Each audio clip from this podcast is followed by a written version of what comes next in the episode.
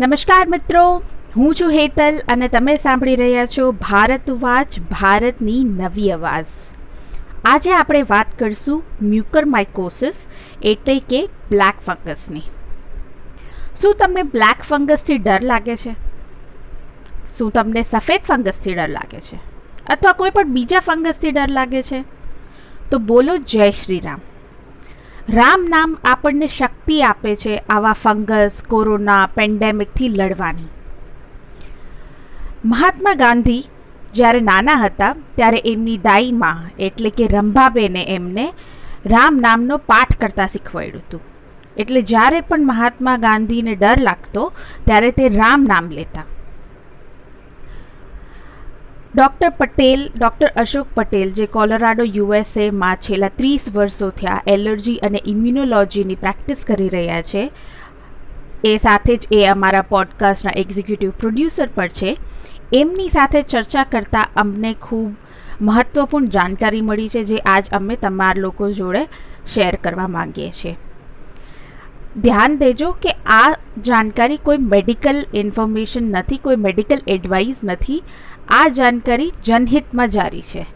જો તમે મ્યુકરમાઇકોસિસથી ગ્રસ્ત હો, તમને કોરોના હોય, તો તમે તમારા ડૉક્ટર જોડે વાત કરો અને એમની ટ્રીટમેન્ટ લેતા રહો. તમારે જો ડૉક્ટર અશોક પટેલ વિશે વધારે જાણકારી જોતી હોય, તો નીચે ડિસ્ક્રિપ્શનમાં એમની લિંક આપેલી છે. તો આપણે એક વાત, આપણે વાત કરીએ મ્યુકરમાઇકોસિસની. પહેલી વાત તો એ કે આ બ્લેક ફંગસથી જરા પણ ગભરાશો નહીં. કારણ કે તેનાથી આપણે ઘેરાયેલા છીએ. મ્યુકરમાઇકોસિસનું જે જીવાણુઓ છે એ આપણી આસપાસ બધી જગ્યા છે. જમીનમાં છે, દિવાલમાં છે, હવામાં છે.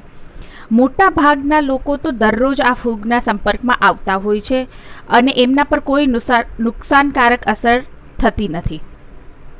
આપણે દિવસમાં એકવાર સ્નાન કરીએ, ત્રણ વાર કરીએ કે ચાર વાર કરીએ? આપણે આપણા જંતુઓથી જીવ, સૂક્ષ્મ જીવાણુઓથી ક્યારેય છુટકારો નહીં મેળવી શકીએ, ક્યોંકિ આ આપણા શરીરના, આપણા વાતાવરણના ભાગ છે. તમને જાણીને આશ્ચર્ય થશે કે આપણા માનવ શરીરમાં ત્રીસ ટ્રિલિયન કોષો છે, કોશિકાઓ છે, એટલે બ્લડ સેલ છે, પર ઓગણચાલીસ ટ્રિલિયન એટલે કે થર્ટી નાઇન ટ્રિલિયન તો જીવાણુ રહે છે. અને આ જીવાણુ કંઈ પર જીવાણુઓ નથી. આ જીવાણુ આપણી ત્વચા પર, આપણા પાચન તંત્રમાં, આપણી અંદર રહે છે. આપણામાંથી પોષણ લઈએ છે અને આપણે બી આ જીવાણુના મદદથી આપણું જમવાનું પચાવીએ છીએ, આપણી ઇમ્યુનિટી વધે છે અને બીજા ઘણા કાર્યોમાં, બીજા આપણા શરીરના ઘણા કાર્યોમાં આ જંતુઓનો યોગદાન હોય છે. જાણે કેમ? હું તમને થોડાક ઉદાહરણ આપું. આપણા ખોરાકને પચાવવામાં આ જીવાણુઓ સહાય કરે છે. આપણી રોગ પ્રતિકારક શક્તિ વધારે છે.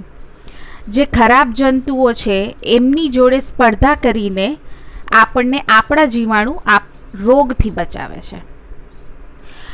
એ ઉપરાંત વિટામિન બી ટ્વેલ્વ, થાયોમિન રેબોફ્લોવિન અને વિટામિન કે. આ સહિતના બધા વિટામિન ઉત્પન્ન કરવામાં અને લોહીને કોગ્યુલેશન કરવા માટે થઈને આ બધા વિટામિન્સ જરૂરી છે, જેમાં આ સૂક્ષ્મ જીવાણુઓનો બહુ મોટો હાથ હોય છે.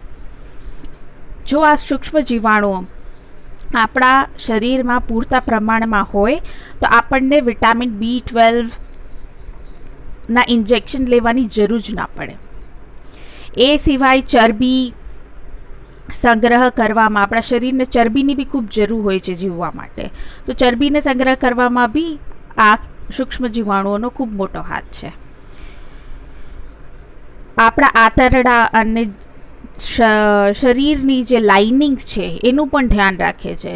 ને જો આપણું શરીરની શરીર ત્વચાની લાઇનિંગ કે આંતરડાની લાઇનિંગ ક્ષતિગ્રસ્ત થાય, તો આ બધા જીવાણુઓ ભેગા થઈને એને પાછું લાઈન કરવા માટે ઉપયોગી થાય છે. હવે કેટલી વાર આ ફૂગ આપણા સાથે સુમેળ જીવન જીવે છે અને રોગોનું કારણ બનતું નથી. પણ કોઈ પણ કારણસર ખરાબ જીવાણુઓ બી આપણા અંદર પ્રવેશ કરી શકે છે.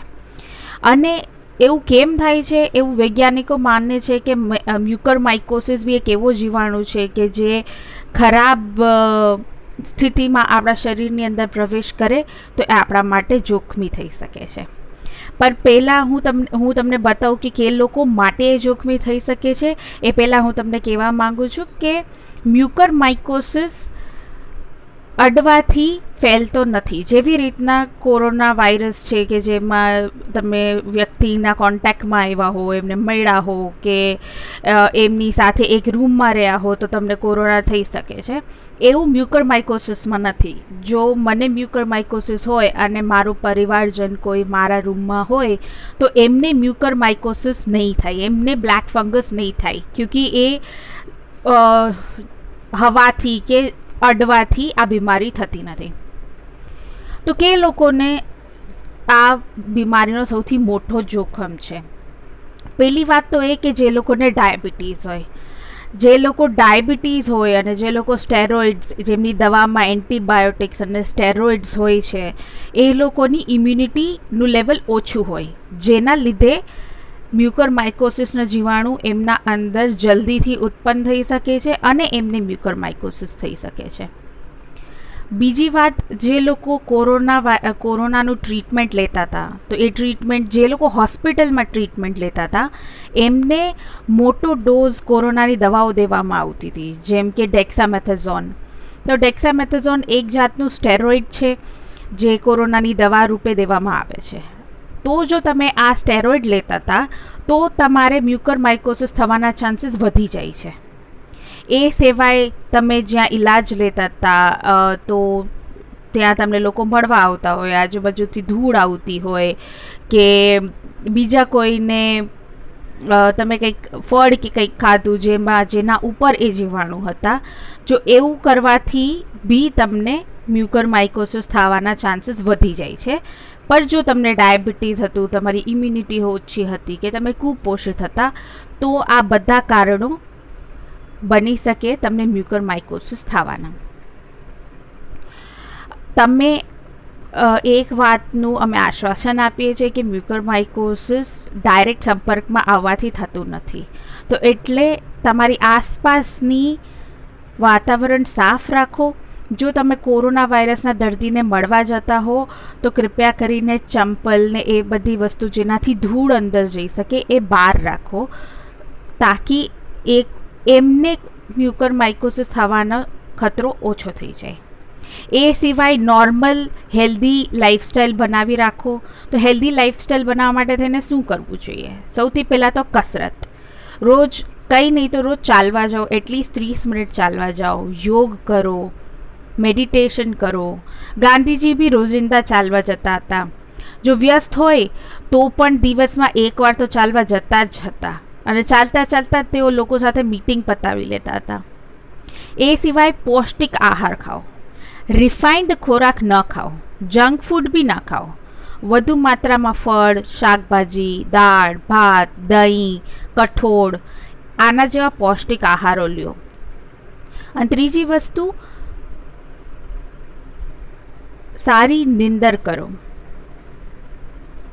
જો આખો દિવસ તમે કંઈક એક્સરસાઇઝ કરી હશે, સારા વિચારો તમારા, સારા અને પોઝિટિવ વિચારોનું મંથન કર્યું હશે, તો તમને રાતના સારી નિંદર જરૂર આવશે.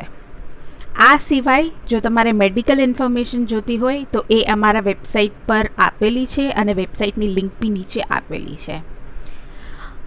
હું તમને મળીશ આવતા અઠવાડિયે. ત્યાં સુધી મને રજા આપો. જય શ્રી રામ, જય શ્રી કૃષ્ણ, જય હિન્દ.